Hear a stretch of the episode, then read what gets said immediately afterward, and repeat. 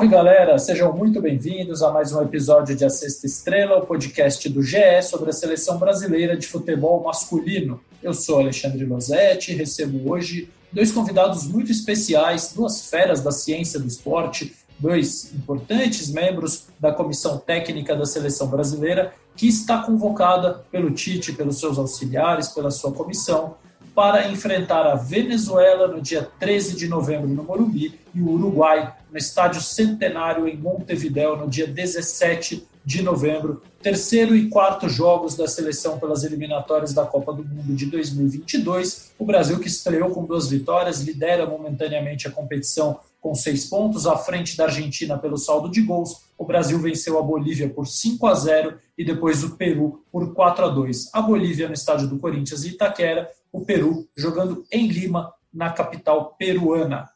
Vamos relembrar a convocação do Tite ouvindo o próprio treinador anunciar a lista da seleção brasileira para depois a gente começar a nossa conversa e debater alguns pontos dessa nova chamada, dessa nova convocação. Convocação: goleiros Alisson Liverpool, Ederson Manchester City, o Everton Palmeiras, laterais direitos Danilo da Juventus, Gabriel Menino Palmeiras, lateral esquerdo, Alex Teles, Manchester United, Renan Lodge, Atlético de Madrid. Zagueiros, Éder Militão, Real Madrid, Marquinhos, PSG, Rodrigo Caio, Flamengo, Thiago Silva, Chelsea. Meio-campistas, Casemiro, Real Madrid, Douglas Luiz, Aston Villa, Arthur, Juventus, Everton Ribeiro, Flamengo, Fabinho, Liverpool, Felipe Coutinho, Barcelona. Atacantes: Everton, Benfica, Firmino, Liverpool, Gabriel Jesus, Manchester City, Neymar, PSG, Richarlison, Everton, Vinícius Júnior, Real Madrid.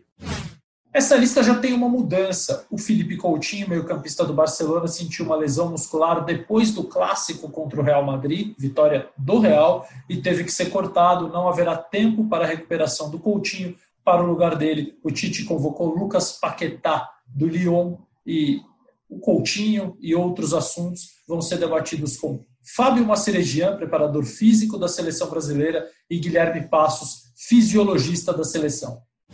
Bom, Fábio, Guilherme, super obrigado por atender a gente no meio de uma semana de trabalho. Eu sei que todas as semanas são de muito trabalho, mas os jogos estão acontecendo, os jogadores já estão convocados, vocês têm muito atleta para acompanhar.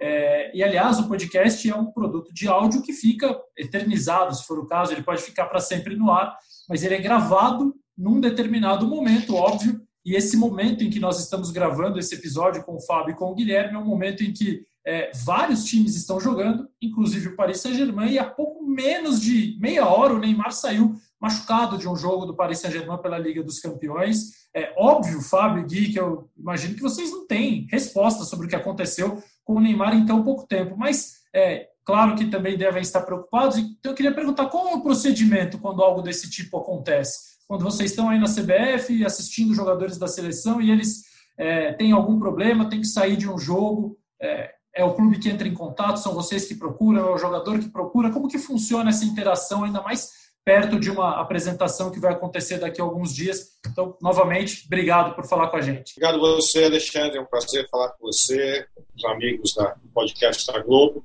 Ah, eu só vou discordar de você uma coisa. Eu já tenho informação do que aconteceu com o Neymar, entre aspas. Né? Então, desculpa, eu nunca mais subestimo vocês, não é esse o ponto. eu entrei na sala do Tite para informar o que tinha acontecido. Ele já tinha visto também pela TV. E eu falei que esperar um pouco para tentar entrar em contato, que provavelmente era só no dia seguinte, mas ia tentar falar com o Ricardo Rosa, que é o preparador físico que acompanha ele diariamente, e é o preparador físico aqui conosco na seleção brasileira também, um amigo meu de mais de, de 25, 30 anos aí. E aí eu mandei uma mensagem via WhatsApp para ele, ele me informou que ele saiu com dores no adutor, né, mas vamos esperar até amanhã para ter uma definição é, pontual do que aconteceu. Vou conversar com o Rodrigo Lasmar daqui a pouco, passar a informação a ele, para que ele possa entrar em contato com o médico do Paris Saint-Germain e com o próprio fisioterapeuta do Neymar, que é o Rafael. Normalmente parte de vocês, é, o Gui também é o cara que participa desse processo, é, são vocês que fazem esse primeiro contato, porque obviamente que o exame é que determina né, o que tem, qual é a gravidade, o tempo de recuperação, é, mas é um trabalho que depende muito da boa vontade do, do, clube. O jogador, claro, eu imagino que ele não, não, tenha nenhum problema em passar as coisas, mas às vezes até na empolgação, e vocês já devem ter sentido isso, o jogador fala, não, mas ó, tô legal, vai dar para apresentar, não é nada demais, e aí vocês precisam, obviamente, do exame, da imagem. Como é que funciona esse procedimento todo? O que acontece, Alexandre? Toda vez, por vezes eu, eu passo batido por mim algum jogo e o Guilherme me avisa. É, como até o próprio São Sampaio me avisou uma vez o Richardson eu entro em contato com o atleta e já passo diretamente ao doutor Rodrigo para que possa entrar em contato com o médico do clube. Então, nós temos duas informações: a do próprio atleta e a do médico do clube, que são extremamente importantes. Como você mesmo disse, por vezes o próprio atleta, ele com a vontade enorme de vir, vai, pode subestimar alguma lesão. E o médico vai dar um, parecer mais fidedigno do que aconteceu. Mas nós levamos sempre em consideração as duas informações para que nós possamos tomar a decisão, entre aspas, aí mais correta. Agora, Guilherme, esse é um procedimento que vocês já fazem há muito tempo. Em 2020 trouxe um grande fato novo e triste, que é a pandemia da Covid-19. Então, eu imagino que ela é, impõe novos desafios a vocês, porque tudo mudou, né? O tempo de pré-temporada dos clubes diminuiu, inclusive na Europa. É, ficou primeiro muito tempo parado, depois uma, uma sequência de jogos. É, então, eu imagino que isso, obviamente, tenha efeito no corpo do jogador, no organismo, na musculatura. E aí, que tipo de mudança ou de adaptação vocês precisaram fazer no trabalho de vocês em razão da pandemia? Boa tarde, Losete. É um prazer falar com você no podcast da Sexta Estrela. Bom, respondendo é, sua pergunta em relação a essa questão da pandemia, de fato mudou. Né? Nós acabamos é, ficando cada vez mais online, então essas informações de atletas e de, e de clubes, como nós ficamos com mais contato via WhatsApp, via e-mail, via, acabou até ajudando de um certo ponto essa, essa inter, internet né, nas nossas vidas. Mas no caso do, do organismo dos atletas, o período parado, né, nós tivemos diferentes períodos nas diferentes competições. Em algumas competições tivemos um maior período, que aí sim o atleta pode ter tido um decréscimo de performance, mas também nós observamos que alguns clubes eles fizeram grandes trabalhos de manutenção da condição física do atleta com treinamento virtual, é, com orientação à distância. Um exemplo que a gente sempre coloca toda vez que a gente conversa a respeito disso é o, o, Mar, o Marquinhos, que é preparador do Fluminense, eles conseguiram bons resultados ali logo após a pandemia, uma performance boa dos atletas, conseguiram até mostrar em uma live que eles fizeram um aumento de massa muscular dos atletas. Então, nesse período parado, que eles não tiveram uma sequência de jogos, aquele calendário congestionado, que por vezes até ele perde um pouco de massa muscular, alguns clubes conseguiram orientar para que os atletas mantivessem pelo menos os níveis de força. Mas é claro que as questões relacionadas ao jogo, a, a, a, exposição à carga de treinamento com o treinador e com o próprio preparador físico no campo, ela ficou ausente. No nosso caso, quando nós pegamos os atletas na seleção brasileira, quando eles chegaram agora na última convocação de outubro, eles já tinham passado por todo esse recondicionamento em campo. Então, de fato, nosso trabalho mesmo não teve ali um aspecto de recondicionamento dos atletas até porque também nós temos um período reduzido com esses atletas e nós não teríamos nem tempo hábil para conseguir recondicioná-los é, pós uma pandemia. Eles já vieram num estado físico melhor, digamos assim, é, nessa situação pós-pandemia com a seleção brasileira. Agora, criou-se um, uma verdade que todos nós repetimos o tempo todo, que é a condição física dos jogadores em 2020 será pior do que era em 2019 por causa da sequência de jogos agora, enfim, o calendário achatado. Mas é, eu não sei se vocês encontraram essa verdade. Isso é necessariamente fato? Ou comparando com o ano passado, com a data FIFA de outubro de 2019, por exemplo, os jogadores de 2020 eles estavam, é, tinham algum decréscimo, tinham algum prejuízo em razão dessa situação toda? Ou não, ou de repente podiam até estar melhores em razão dessa manutenção mais longa? qualquer afirmação desse tipo, para você que você possa fazê-la, você tem que ter dados numéricos para você poder provar. E nós não temos isso. Né? Isso você está conjecturando a respeito de A ou de B. E eu não gosto, pessoalmente, desse tipo de afirmação. Você não consegue provar, sem ser numericamente, que o atleta vai estar pior ou melhor condicionado. O ano de 2020 não acabou. A temporada de 2020 não acabou. O que eu posso afirmar no olhômetro é que a condição física dos atletas, comparando essa apresentação, essa data FIFA de outubro, com a data FIFA de outubro do ano passado, eu não percebi mudança alguma. Você percebeu, Guilherme? Não, nós temos até algumas, algumas colocações, né, como o caso do Felipe Coutinho, que aumentou a massa muscular. Então, é muito individual. Eu, eu vejo quando você trabalha com atleta de alto nível, avaliar valores médios é bem complicado. Né? A gente sempre avalia cada atleta. Então, é óbvio, nós tivemos às vezes, é, o Felipe Coutinho, que aumentou a massa muscular, foi até motivo de vários, é, várias reportagens que mostraram isso, e outros atletas que talvez tenham chegado um pouquinho pior, mas ali bem sutil, né, é, essa questão física. Então, é, a gente olha cada atleta individualmente, e, e, é como o Fábio falou, sem dados é, numéricos, esperar a temporada acabar, a gente não tem como afirmar que esses atletas de fato é, tiveram um maior número de lesões ou, ou chegaram no estado pior. Né? No caso do estado, a gente não conseguiu observar com, a, com, as medidas de GPS, com a avaliação física que a gente faz. Mas no fato do campeonato como um todo, eu, eu vejo que é, é, melhor esperar o campeonato acabar, olhar os números e aí fazer uma, uma inferência relacionada a isso. E o Felipe Coutinho foi uma coincidência, né, Fábio? Porque eu até perguntei para o Tite na coletiva sobre ele, mas mais focado na parte técnica e na parte tática dele. O Tite é, te colocou na resposta para você também acrescentar dados físicos. Você é, falou sobre esse ganho de massa muscular dele no Bayern de Munique, sobre como esse trabalho foi é, foi dado importância ao trabalho físico com ele no Bayern e aí ele acabou também depois sofrendo uma lesão muscular e, e precisou ser cortado, que é assim a prova de que não tem como você fazer uma prevenção 100% contra lesões musculares, né? Não existe nada que possa deixar o jogador completamente imune a sofrer um problema como esse. Ah, é, é claro isso aí, viu, Alexandre? Eu tenho discutido muito isso com o Guilherme, o passar dos anos, a experiência nos traz, e numericamente algumas, alguns fatos são colocados à prova. Por exemplo, não tem como fugir das lesões musculoarticulares, principalmente das lesões musculares, quando você tem períodos do calendário congestionado. Quando você joga domingo, quarto e domingo, ou domingo, quinto e domingo, ou domingo, quarto e sábado. Quando você tem períodos assim, onde os atletas jogam 8, 10, 12 partidas consecutivas, a chance de lesão aumenta e muito. Vários estudos comprovam isso, que a chance chega a ser três vezes maior de uma lesão muscular e principalmente acarretando os posteriores da coxa né, os isquiotibiais, mais especificamente nós chamamos do bíceps femoral. E isso muito em decorrência ah, do aumento da intensidade do jogo. Tem um artigo científico muito interessante que se baseia em sete temporadas consecutivas da Premier League e que mostra que a demanda física do futebol mudou. Mudou em que sentido? Nesses sete anos consecutivos, o que, é que eles perceberam? que o número uh, da distância percorrida em alta intensidade, ou seja, acima de 20 km por hora, aumentou em 35%.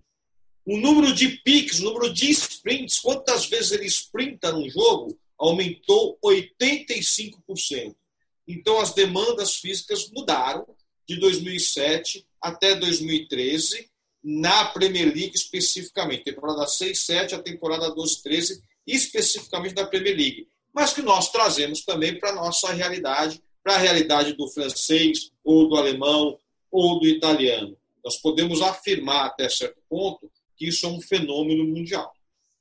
Pode não ser o mesmo número, mas proporcionalmente, certamente o aumento acontece muito mais de sprints, de ação de alta intensidade, do que de distância percorrida. Isso que o Fábio está dizendo é o seguinte: né, 10, 15 anos atrás, o jogador percorria mais ou menos a mesma distância total que ele percorre hoje, ou um pouco menos, só que a quantidade de ações de altíssima velocidade, de altíssima intensidade era muito menor do que hoje.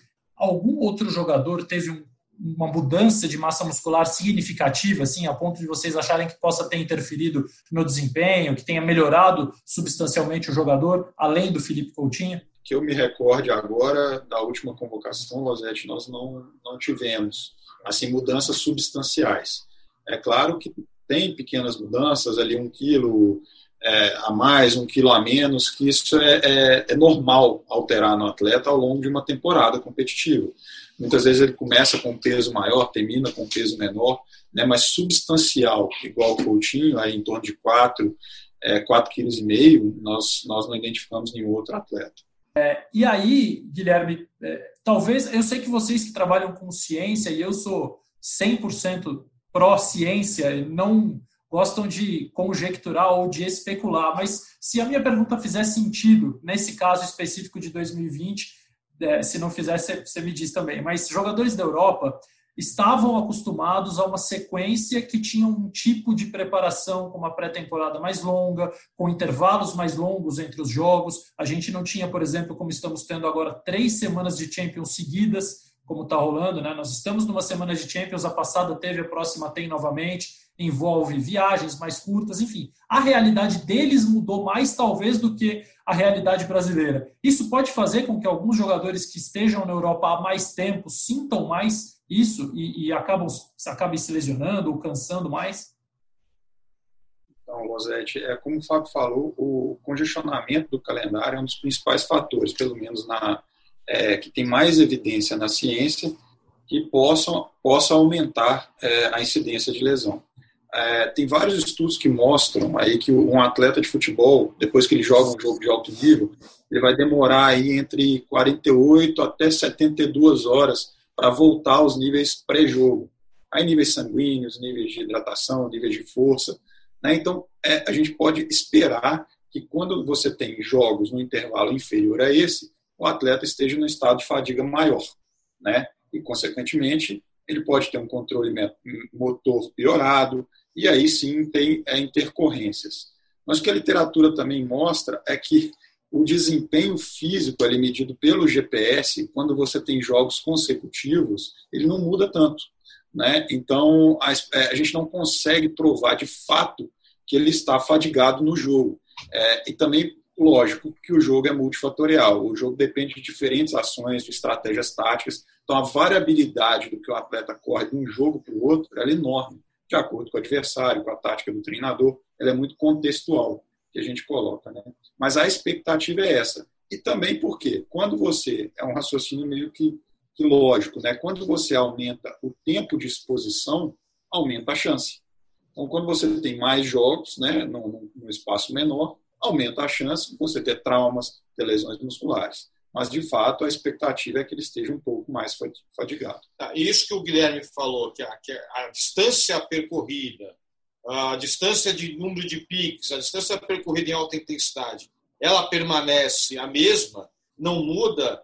Agora, nós, nós temos que avaliar também a eficiência mecânica do movimento. Quer dizer, quão tecnicamente esse atleta está melhor ou pior que o jogo anterior.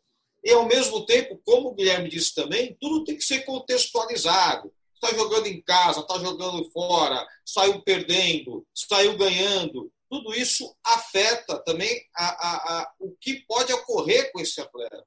Então, o futebol ele é multifatorial. É muito difícil você falar é isso ou é aquilo. Existem várias, vários fatores que têm que ser levados em consideração. Por exemplo, os, Só, pode falar, Gui, pode falar, claro. Está nessa questão de lesões, é, é, muito importante a gente sempre relativizar o que o Fábio falou e contextualizar. Às vezes, é, algumas situações, a gente vê que tem um clube teve mais lesões que o outro, é, num ano um clube teve mais lesões que o outro, e quando a gente fala de ciência, a gente tem que é, pormenorizar tudo, né? E, e colocar no papel para ver se eram os mesmos treinadores, eram os mesmos jogadores que estavam de um ano para o outro, a reincidência de lesão são nos, é, ocorre nos mesmos atletas. A gente vê muito no estudo, tem um estudo de trabalho científico que mostra que quando eles normalizaram por todos os fatores, a incidência cai. Né? Ela, ela no calendário condicionado ela aumenta, mas ela não aumenta tanto igual mostrava-se anteriormente. Ela aumenta, isso é fato. Então, quando a gente às vezes coloca que um clube teve muitas lesões, isso eu acho até um pouco é, desonesto comparar ou fazer um ranking né, nesse aspecto, porque não são os mesmos atletas, é, muitas das vezes, quando isso é comparado. Então, como a gente sabe que a individualidade é enorme de um atleta para o outro, um que sofre lesões recorrentes, o outro não. Então, quando a gente faz essas comparações, elas ficam um pouco, é, digamos, injustas, assim, e, e acho que até não, nem deveriam ser é, feitas. Né? O trabalho de um departamento tá, que envolve preparação física, é, prevenção de lesões, ele não deve ser avaliado só por isso, né? tem que ser pormenorizado os dados. Inclusive, eu tenho a sensação que quando um clube consegue manter o seu treinador por mais tempo, isso tem um reflexo também na questão física e também na questão de lesão, porque o método de treino é sempre o mesmo. Quer dizer, obviamente ele tem atividades variadas, novas, novos tipos de atividades, mas é, com a mesma intensidade, com a mesma duração, com a mesma metodologia. É, quando o jogador tem que se acostumar com um novo posicionamento, com uma nova intensidade, com uma nova mudança, enfim, eu tenho a sensação, e aí, repito, isso não é ciência, é a minha sensação de que times que mantêm o treinador ou mantêm uma metodologia por mais tempo conseguem minimizar esse número de lesões, e aí se encaixa nessa comparação que você falou, que, que é cruel, enfim, que pode ser injusto em relação a isso que você falou, já tem até um trabalho publicado, ele não tem uma metodologia tão robusta, mas mostrando exatamente isso que você falou. Que todas as vezes que você tem troca de treinadores, ou aqueles clubes que têm maior número de trocas de treinadores, você tem mais alternância de metodologia de trabalho. Né? Não, é, não é certo ou errado a metodologia do treinador A ou B, mas são mudanças de estímulos. Né? Quando você vai na academia de musculação e faz um exercício novo, você não está acostumado, você geralmente tem dor muscular tardia. Né? E o princípio, de forma um pouco, é, é, é uma comparação assim um pouco é, genérica, a, gente pode pensar num atleta de futebol. Se o treinador coloca um, um jogador que não está habituado, por exemplo, a jogar numa beirada, onde ele vai fazer um número maior de ações de alta velocidade, a expectativa é que ele tenha mais dor e tenha mais fadiga até que ele acostume com aquele novo estímulo. Né? E se você tem jogos na sequência e ele já tem que realizar o estímulo em menos de 72 horas, tem outro jogo, a tendência é que ele esteja mais fadigado, consequentemente possa ter maior incidência de problemas. A comissão técnica da seleção é super integrada, trabalha junto, vocês são funcionários da CBF, assim como o Tite, como o Kleber, Xavier, como o César Sampaio, o Matheus, os analistas, o Tomás, o Bruno, enfim. Então, é, quando eles alteram, a metodologia é a mesma há quatro anos, mas quando se altera o modelo de jogo, e o Tite é, explicou detalhadamente o que ele queria da seleção a partir dessa retomada do futebol, que começou a ser feita no final do ano passado e que infelizmente teve que ser paralisado por um longo tempo por causa da pandemia, mas consistia numa nova forma de atacar, com, com um número diferente de jogadores. É, e aí, como é a participação de vocês para atender fisicamente as exigências é, táticas que o novo modelo dele quer. Como que é essa interação? É, é, o pedido dele, olha, eu preciso desse tipo de intensidade, vocês já é que sugerem. Eu queria entender melhor essa participação de vocês, mais na questão do, de, do como jogar. Na realidade, a nossa interação, principalmente, é na quantificação das cargas de trabalho.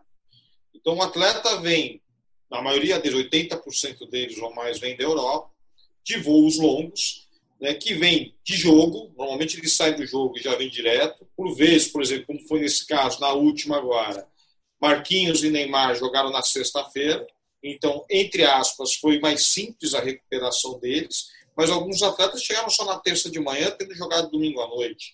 Então, o principal objetivo, quando eles chegam, é a recuperação desses atletas.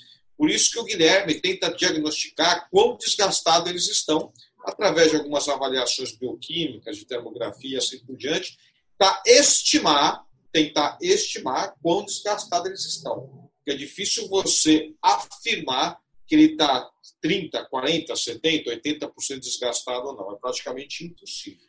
E aí quantificar corretamente as cargas de trabalho através do treino que vai ser imposto esse atleta. Então, isso o Guilherme e eu, nós atuamos diretamente com o Tite uh, e com a comissão técnica para idealizar qual treinamento será melhor a ser realizado. E sempre, ó, dá para treinar, não é que não pode treinar. Eu sempre digo isso em aulas e palestras. Né? A única pessoa que tira o jogador do treino é o treinador e o médico. Nós não, nós sempre colocamos o atleta a treinar, mas pedimos que, por vezes, ó, vamos evitar uh, um enfrentamento, vamos evitar um 10 contra 10, um 5 contra 5, um 8 contra 8, vamos evitar qualquer tipo de enfrentamento nesse dia. Podemos trabalhar taticamente, podemos fazer bola parada, podemos fazer.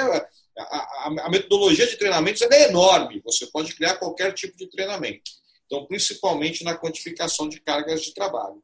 E também né, na, não, não que nós inferimos ou interferimos na convocação, mas dependendo do modelo de jogo que ele quer, fala, olha, esse jogador não vai atender às suas demandas, né, não vai conseguir suprir as demandas que você vai impor a ele pela própria característica dele. Né? Isso, uma suposição que nós fazemos no olhômetro. Agora, nós podemos tentar que isso aconteça e na convocação nós vamos observar. É, tentando trazer um ponto legal que aconteceu recentemente, é a situação do Gabriel Menino, que o, foi até questionada numa das, das conferências do Tite. Ele falou de toda a contextualização que ele faz para, às vezes, adaptar o jogador de uma posição e outra, de seu contexto tático. Mas, na nossa área, é óbvio que são N fatores. Ele conversou até com o treinador quando o Gabriel jogava nas categorias de base. Mas na nossa área, a gente solicita ao clube algumas informações, como, por exemplo, as informações de, de monitoramento de GPS nos jogos do atleta. Então, ali a gente pegou alguns jogos também que ele jogou na função que o Tite pensaria em colocá-lo na seleção. E a gente tenta comparar. Óbvio, sempre contextualizando. Não é um número frio. Nós vamos falar, o Gabriel correu tanto no jogo, o Palmeiras nos enviou os dados, que ele dá ou não dá conta. A gente tem que ver o jogo também, o treinador vai assistir o jogo, contextualizar todo esse número. Mas nos dá alguns insights de que ele suportaria, né, pelo que ele fazia nos jogos, nos treinos, jogar naquela função que o Tite esperava que ele, que ele jogasse. Perfeito. É, caras, o Gabriel Jesus foi convocado nessa última, nessa última lista, e, e, se ele foi convocado, obviamente vocês receberam relatórios que sugeriam que ele poderia ser convocado, mas como ele não joga desde o dia 21 de setembro no Manchester City, é, preciso perguntar a vocês como está a situação dele, a recuperação. É, foi uma convocação assim, olha, pode ser que ele não, não, não esteja em boas condições e aí talvez a gente tenha que substituí-lo, ou dá para ter uma, uma quase certeza, uma certeza de que ele pode chegar bem no dia da apresentação? Alexandre, eu tenho contato direto com o preparador físico que trabalha com ele lá e também com o atleta. E quando precisamos, a gente entra em contato com o Sam Erf, que é o Head of Sport Science do Manchester City. Eu já conversei com ele algumas vezes, o próprio Guilherme também já conversou também. Ele já está treinando no campo, né? já vem, feito, vem fazendo trabalhos com bola de propriocepção e deve ficar à disposição para jogar no dia 31 do 10. Se ele jogar no dia 31 do 10, ele terá três partidas antes da apresentação. Isso já é o necessário para que ele se apresente em perfeitas condições para iniciar uma partida conosco. Então, nós não temos preocupação a respeito disso. Ah, mas se ele não jogar dia 31, ele tem mais duas datas. Aí, se ele não jogar nessas próximas datas, mas estiver à disposição do treinador, aí nós vamos ter que avaliar quando ele chegar aqui. Até porque ele é um jogador de extrema importância para nós, o Tite confia no aspecto técnico e tático dele, e nós vamos observá-lo quando ele chegar, se ele não participar de nenhum desses três jogos, e nós uh, inferimos que ele poderá vir a participar. Ah, e aí, para deixar claro, é, o, que eu penso em relação a isso, porque muitas vezes as pessoas acham que se faz uma, uma pergunta é, para extrair uma resposta que, que, o cara quer ouvir. Né? O Gabriel Jesus é titular da seleção há quatro anos. Então, eu não vejo nenhuma vantagem em se manter um trabalho de uma mesma comissão, de um mesmo treinador por quatro anos, se a cada convocação ele precisar convocar um jogador que esteja jogando naquele ciclo o tempo todo. Quer dizer, eu não vejo necessidade do Gabriel Jesus estar jogando o tempo todo nesse mês de, no, de outubro, de setembro a outubro, de outubro a novembro, para ele poder ser convocado. Assim, não, não vejo nenhum problema nele se apresentar sem ter jogado antes caso ele esteja em boas condições e vocês olhem, pô, ele sabe como o time joga, ele está acostumado aos treinamentos, está acostumado aos jogos. Então é mais a questão clínica mesmo que eu fiquei na dúvida, porque ele não voltou a jogar ainda. É, e é começo de temporada, enfim, tinha outros jogadores nessa situação. O Militão e o Alexandre, na primeira convocação, vocês citaram, né, que se machucaram um pouquinho antes e não teriam tempo de se recuperar. O Alisson voltou a jogar, então, enfim, é, não é fácil, não é simples também, porque individualizar cada situação é, exige. Você falou do seu contato direto com o pessoal do City, com o Jesus. São 30 contatos diretos, no mínimo, que vocês têm que manter. É, como é que vocês dividem essa agenda toda? E eles são solícitos? Eles têm recebido bem? Continuam recebendo bem, Fábio e, e Gui? Continuo sim, a gente foi criando essa relação. Como é que nós criamos essa relação? É, quando eu fui contratado para fazer parte é, do quadro de funcionários aqui do CBF no dia a dia, nós criamos um relatório pós-período FIFA, pós-período convocatório, que logo após o término do jogo, nós emitimos, o Guilherme confeccionou o relatório, nós juntos fomos confeccionando o relatório, e logo após do segundo jogo do período FIFA, o Guilherme já mandava um relatório para o clube, para cada clube da Europa, e esse relatório chegava antes do atleta chegar ao clube. E nesse momento foi, começou a se criar uma relação muito boa dos, da CBF com os clubes da Europa. Porque os clubes enxergaram que nós tínhamos um interesse muito grande o atleta se apresentasse em perfeitas condições.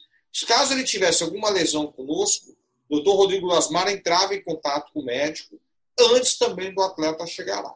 E nós acabamos recebendo vários elogios desses profissionais desses clubes, e até me recordo que o Klopp deu uma entrevista para um canal de televisão elogiando essa nossa conduta, e o próprio Guardiola também falou também numa entrevista a um colega seu da, da Rede Globo, também elogiando, elogiando essa nossa conduta.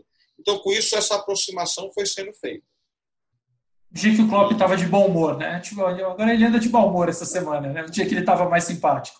Fala, Gui em conjunto a esses dados que a gente envia para os clubes, né, a gente começou a enviar para todos os clubes. De fato, são muitos, né, assim, a gente tem que monitorar muitos atletas, é, por vezes bem mais que 30, né, dependendo da, da antecedência à convocação que o, que o Tite está observando, a comissão técnica está observando. Então, por vezes, a, a, o trabalho é grande de entrar em contato com todos, mas como o Fábio falou, com esse feedback eles foram abrindo as portas para a gente cada vez mais e nos enviando também cada vez mais informações. Ontem, por exemplo, eu pedi informação para um clube, ontem à tarde à noite eu já tinha informação toda completa no meu e-mail. E uma outra situação que a CBF também viabilizou com que a gente é, fizesse, para não ficar só na questão é, digital da coisa, nós também, o Fábio já fez algumas visitas, eu pude participar de uma visita com o Fábio alguns clubes na Europa para criar essa relação humana também, não só com os atletas que estão lá, nos clubes, acompanhar os treinamentos, ver a metodologia que alguns clubes utilizam, como conversar com esses profissionais. Né? Nós fomos a Juventus, fomos ao, ao Barcelona, então a gente teve, a, em outros clubes, a gente teve a possibilidade também de trocar ideia com esses profissionais no, no campo de trabalho e, claro, compartilhar ali algumas aflições que nós temos em comum. Né? Isso é muito bom para aproximar cada vez mais.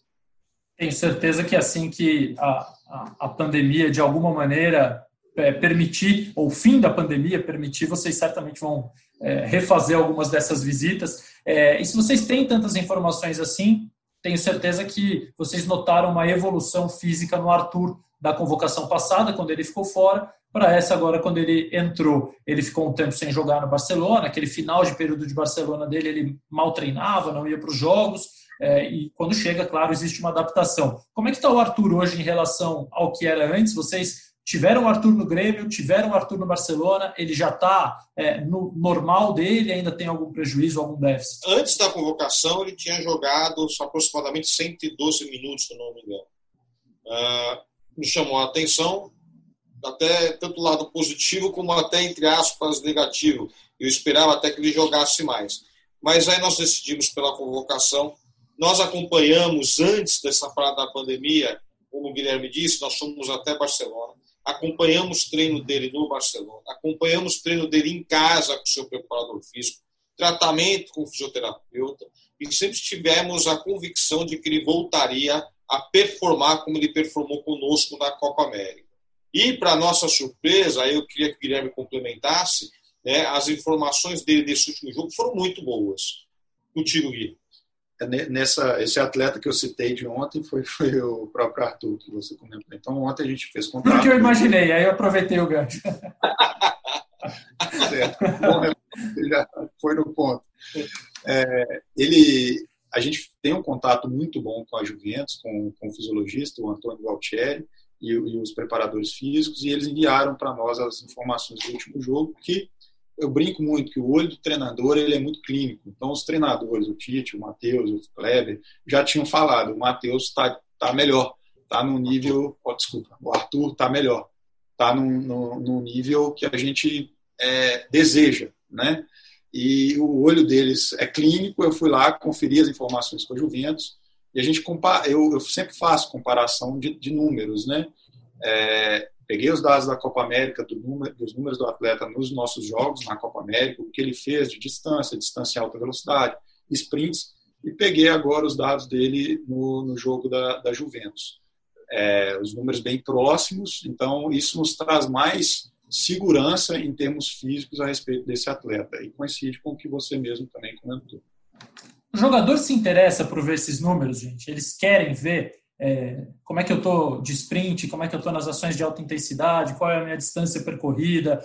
Claro que nem todos se interessam da mesma forma, né? não existem 23 seres humanos é, iguais, de mesma característica, mas em geral, eles gostam de saber, eles vão procurar para perguntar? É, geralmente, eles, eles procuram bastante assim essas informações, pelo menos a, a minha experiência aqui com a seleção.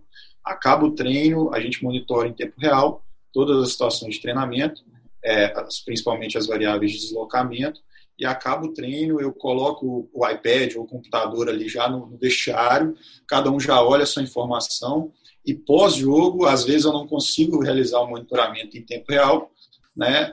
É, e eles acabam o jogo, por vezes já me pedem informação também. E às vezes eu não consigo dar essa em tempo real, vou, vou passar no dia seguinte, mas querem saber sim o que eles fazem.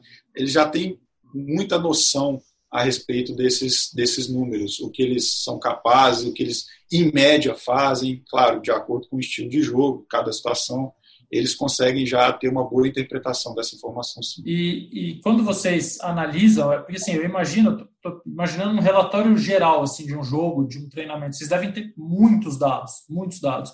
É, o que vocês passam normalmente mais para o jogador é isso, né? É, é, é, a quantidade de sprint, é a distância percorrida, tem o que ali um número de, de duelos, como o cara se comporta. Qual é o dado que, que vocês realmente passam adiante para eles terem uma noção do que eles estão fazendo de bom, de ruim, no que precisa melhorar? É, antes do que falar, só queria completar. É, isso claro. que você falou é uma verdade. A gama de dados é enorme, entendeu? Só que o que passar, não só para o atleta, como para a comissão técnica, nós temos que restringir. Por quê? Porque existe uma palestra que eu acompanhei do Chris Burns, que é um profissional do Reino Unido, que trabalhou em clubes da Escócia e da Inglaterra, que ele fala o seguinte: cuidado que muito dado também atrapalha. Sim. Né? Então, conversei muito isso com o Gui e um pouco. Agora completa aqui, por favor. Exatamente isso que o Fábio falou. O, o GPS, esses aparelhos recentes, nós temos muita tecnologia, é, dados aí coletados numa frequência altíssima. O GPS, para você ter uma ideia, ele pega é, 18 informações por segundo, em mais de 100 informações, 18 vezes né, por segundo. Então é muita informação. Então a, a gente tenta reduzir. E o que, que, tem alguns trabalhos, alguns trabalhos mostram isso, até trabalhos científicos, mostrando que as ações determinantes do jogo estão mais associadas às ações de alta velocidade, é, em situações que o atleta está geralmente sem a bola, aquele sprint para na chegada. Então, a gente tenta buscar os dados que a ciência mostra ou nos traz que tem mais relação com performance do atleta. Sempre lembrando que ela é extremamente contextual, né? Então a gente passa os números que eles que a gente mais utiliza para os atletas são a distância total, a, a, distância em alta velocidade e o número de ações em altíssima velocidade, que seria o, o número de ações de sprint. Então, isso aí eles já já têm um entendimento bom, bom disso e eles conseguem até contextualizar, como eu te falei, ah, essa ação que eu fiz aqui, essa velocidade, velocidade máxima também, essa velocidade eu cheguei na recomposição defensiva naquele momento.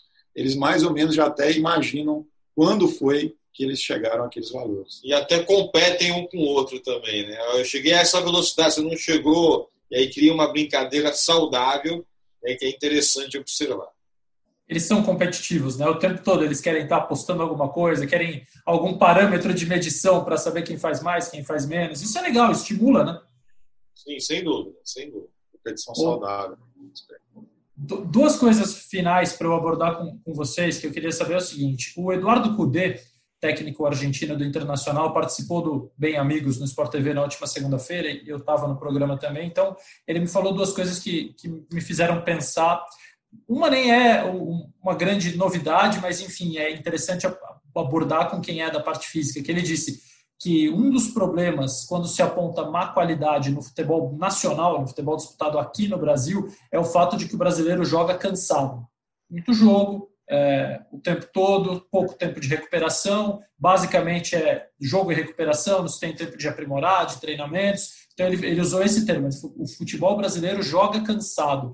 E ele disse também uma coisa que ele falou: ele, como argentino, vê o brasileiro muito privilegiado fisicamente. O atleta brasileiro, fisicamente, assim, é, muito mais bem preparado e muito melhor. E eu fiquei lembrando de quando eu era mais garoto, adolescente, e ouvia muito o papo de que o brasileiro fisicamente estava atrás do colombiano, atrás às vezes do chileno, do argentino. É, essa evolução física, coisa que eu ouvia, pode não ser verdade, claro, estou falando de quando eu era garoto, mas é, o, o jogador brasileiro evoluiu mesmo, o futebol brasileiro fisicamente evoluiu muito mesmo nos últimos tempos, e, e vocês também acham que a gente joga cansado aqui no país? Vamos por partes aí, Alexandre. Primeiro, quando ele diz que o jogador brasileiro joga cansado, é que ele já, já percebeu a grande dificuldade, principalmente quem trabalha lá no Sul, eu trabalhei três anos e meio no Inter de Porto Alegre, depois um ano no Grêmio, de logística do Campeonato Brasileiro. Para você sair de Porto Alegre e chegar em Fortaleza, são seis horas e pouco. Não existe voo direto. Eu me lembro que a primeira viagem que eu fiz com o Inter de Porto Alegre nós jogamos uma quarta-feira à noite contra o São Paulo e fomos jogar no sábado em Patinga. Nós saímos de Porto Alegre uh, na quinta-feira à noite, depois do treino, e fizemos um voo. Porto Alegre, com escala em Curitiba, com escala é, em Campinas para chegar em BH e mais uma hora de hoje até o hotel. Chegou uma hora que eu estava dentro do avião, eu falei, nós estamos indo para Miami ou para nós estamos indo? Não sei onde é que está indo né, para no dia seguinte, na sexta-feira, treinar em BH e viajar para Ipatinga. Quer dizer, nesse jogo, o Alex, que já parou de jogar, jogou no Corinthians também, teve uma lesão de posterior. Quer dizer, então, a logística no Brasil, o tamanho do Brasil, são dimensões continentais, nós sabemos disso. E para você sair do Sul e chegar no Nordeste, como eu disse anteriormente, são no mínimo seis horas. E aí, como é que você vai treinar? Como é que você vai descansar? No avião, né, a gente, nós sabemos que cansa, são seis horas de voo, mais o tempo para chegar no aeroporto, mais o tempo de espera no aeroporto. Então você coloca em aproximadamente oito horas e meia, nove horas. É uma coisa absurda para jogar um jogo. E quando você vai jogar, daqui a três dias novamente, depois daqui a três dias de novo. Que é essa a grande dificuldade que o Prudente está sentindo. E não dá tempo de recuperar principalmente, como o próprio Guilherme disse, que o grande problema é o calendário congestionado. Então, esse é o primeiro ponto. E o segundo ponto, eu, eu sinceramente sempre fui um jogador de futebol brasileiro né, em condições físicas igual a qualquer outro sul-americano. Uh, mas, quando nós comparamos com o colombiano, com o equatoriano, Normalmente, o equatoriano não são aqueles jogadores negros e fortes e rápidos, como são os africanos também, que nós tivemos até, entre aspas, certa dificuldade quando enfrentamos Nigéria e Senegal nesse aspecto físico. Guilherme, quer completar alguma coisa? Não, acho que o Fábio falou tudo a respeito disso, da questão do Brasil, proporções continentais, essa questão logística fadiga muito os atletas gente fala só do jogo, mas é o entorno, tudo que envolve ir jogar um jogo, né? não é só o jogo em si, dentro de campo. E é, essa, essa segunda questão que o Fábio abordou também, eu acho que, que completou tudo é, em relação a essa parte física. Talvez uma mudança de mentalidade também, os atletas cada vez mais conscientes da necessidade de um bom desempenho físico para desempenhar bem, se recuperar melhor talvez tenha evoluído. E hoje a gente observa que vários atletas fora também possuem, por vezes, nutricionista é, particular, é, preparadores físicos, é, fisioterapeutas. Então, esse, esse cuidado que eles cada vez mais têm com o corpo também tem influenciado nessa melhoria do desempenho físico. Alexandre, só queria completar. Se você se recorda, 2003 foi quando iniciou a era dos pontos corridos. Desde então, quem ganhou? São Paulo, Rio e Minas Gerais. Se não me engano, são somente os três estados que tiveram campeões brasileiros desde a época dos pontos corridos. Rio Grande do Sul não conseguiu conquistar mais nenhum título. Paraná, que teve com o Atlético Paranaense e Curitiba, também não conseguiram mais. Bahia, que teve uma vez com o Bahia, também não conseguiu. Então, observe bem, desde os pontos da era dos pontos corridos, só os times do Sudeste, do eixo Rio, São Paulo e Minas Gerais, que conseguiram sagrar-se campeões. De deslocamentos mais fáceis pelo país todo.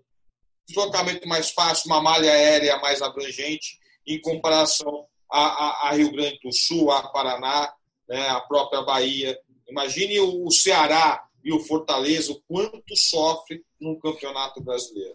Sem dúvida, sem dúvida. E última coisa, é, a gente fala muito em evolução do futebol, né? Isso é um, tema que não, não para de estar em evidência e quase sempre as pessoas abordam do ponto de vista tático. E do ponto de vista físico, de preparação, de prevenção de vocês, o que, que, o que, que tem de novo?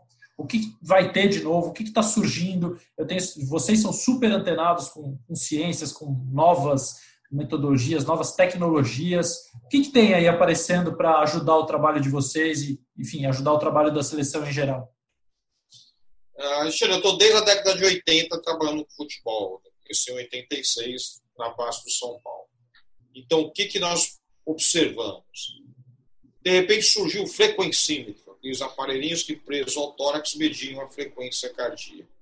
Aí todo clube buscava ter um frequencímetro, uma 30, 40 frequências para cada atleta usar. Daqui a pouco surge um aparelho para medir secar, que vai ver se o atleta está recuperado ou não, Bom, mas não é bem assim, não é só um secar.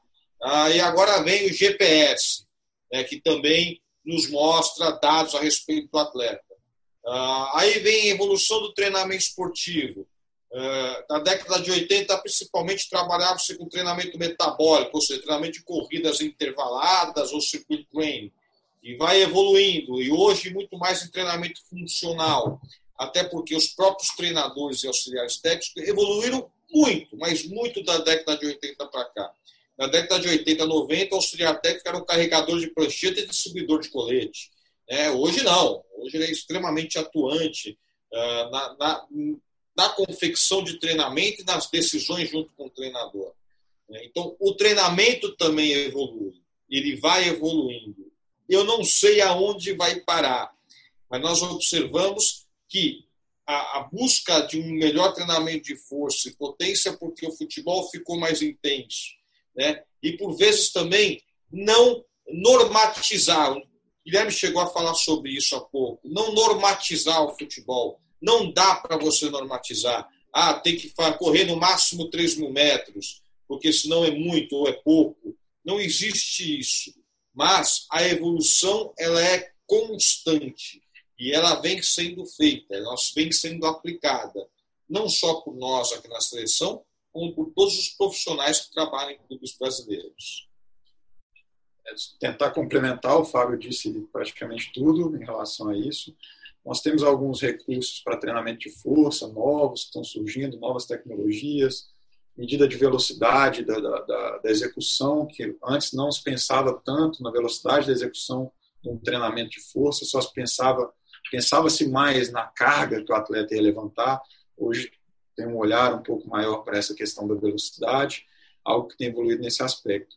Só que se eu puder falar o que talvez tenha mais é, influência, eu vejo que é a, a, a multidisciplinaridade da, da comissão o entendimento né, por parte do treinador, que é a pessoa principal da comissão técnica, que é quem todo mundo suporta, né, deve trabalhar para suportar a respeito é, de todas essas áreas. Então, é o treinador que consegue integrar de forma melhor. É, hoje eu vejo os treinadores olhando né, diversas é, fontes de conhecimento que estão ali para auxiliá-lo. Isso tem, tem trazido é, grandes benefícios para o futebol, no meu ponto de vista. Eu gostaria só de complementar, né, um, que eu sempre discuto aqui com o Gui. Não adianta você pensar em tecnologia se você não souber o básico. Quer dizer, ah, eu tenho aparelho A, B, C ou D, mas eu não sei o básico do treinamento esportivo ou o básico da fisiologia do exercício. Existem alguns pesquisadores, tem um que eu, que eu, eu adoro ler esse cara, que é o Franco Imperizelli, é um pesquisador italiano, que ele trabalhou no dia a dia de futebol, hoje ele trabalha só na área acadêmica. E ele fala isso nos seus artigos com uma clareza fantástica. Né? É, pô, vocês vão saber que você tem um período de supercompensação quando você aplica uma carga, pô, qualquer um sabe disso. Agora tem que ser um número. Ah, o GPS falou A, B ou C, qualquer um sabe, da base da teoria do treinamento, qualquer um sabe disso. Então, primeiro, saber a base do, da teoria do treinamento esportivo, da fisiologia do exercício, ter um equipamento, uma tecnologia que te suporte, né, para que te dê dados que você possa individualizar as cargas de trabalho.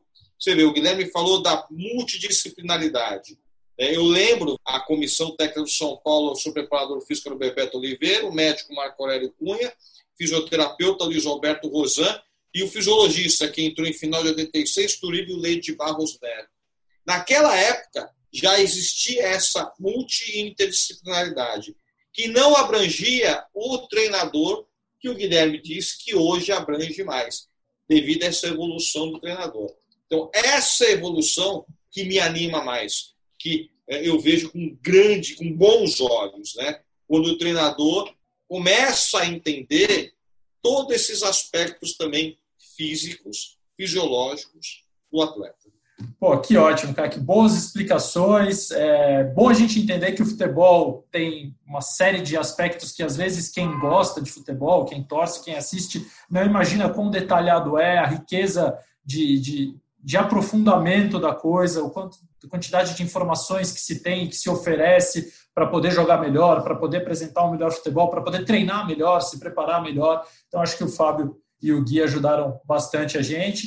Toda hora eu vejo uma sombra, a gente está gravando com imagem, né? Obviamente podcast é só áudio, mas a gente está se vendo e vira e mexe eu vejo umas sombras passando ali por trás da sala. Eu imagino que já estejam solicitando a presença de vocês, então eu vou liberá-los agradecendo demais mais uma vez e já dizendo que em breve a gente incomoda vocês de novo para conversar mais. Obrigado, Losete. Espero ter é, podido uh, engrandecer aí o nosso debate e nós estamos à sua disposição o que você precisar. Obrigado, Valeu, Gui. Muito obrigado. É um prazer participar do, do seu podcast, que eu sou um, um, uma pessoa que consumo também o podcast que você produz. Então é um que bom, que bom. Muito obrigado. Obrigado. Coloque no seu Instagram e nas suas redes sociais nossa entrevista, está tudo certo. Então, bom trabalho, gente. Valeu. A gente se vê em breve. Quer dizer, se vê de longe, né? Porque infelizmente os protocolos exigem. Mas quem sabe quando vocês estiverem aqui em São Paulo para o jogo contra a Venezuela, a gente possa pelo menos dar um tchau, aquele soquinho à distância. Mas que tudo corra bem mais uma vez, que vocês possam fazer o melhor trabalho possível. Um abraço, gente. Grande abraço. Um abraço. Valeu. Bom, nós já dissemos no início desse episódio, mas não custa nada lembrar depois desse ótimo papo com o Fabinho e com o Gui, que são sempre super solícitos, super dispostos a compartilhar conhecimento, que a seleção brasileira joga nos dias 13 e 17 de novembro contra a Venezuela no Morumbi, depois contra o Uruguai em Montevidéu, no Estádio Centenário. E, obviamente, tudo o que acontecer em relação à seleção brasileira, você vai, você vai ter no GE, é, nas páginas da seleção brasileira, as notícias trazidas pelos setoristas, o Bruno Cassucci, o Rafael Zarco, se o Neymar vai poder ter condição de se apresentar, se vai ser cortado, quem vai ser o substituto, se os outros jogadores estarão bem, se Gabriel Jesus chegará bem. A cobertura do GE, dos canais Globo, Sport TV será completa de mais esses dois jogos da seleção brasileira. E claro, aqui também na Sexta Estrela teremos todas as novidades, análises, debates, informações e tudo mais sobre o Brasil a caminho de mais uma Copa do Mundo. Esse episódio teve a participação do Fábio Macerigian, do Guilherme Passos, a quem agradeço novamente, edição do Leonardo Bianchi e do Bruno Palamin, nosso novo integrante da equipe de podcasts, a coordenação do Rafael Barros, e a gente volta na próxima semana com mais novidades. Um abraço!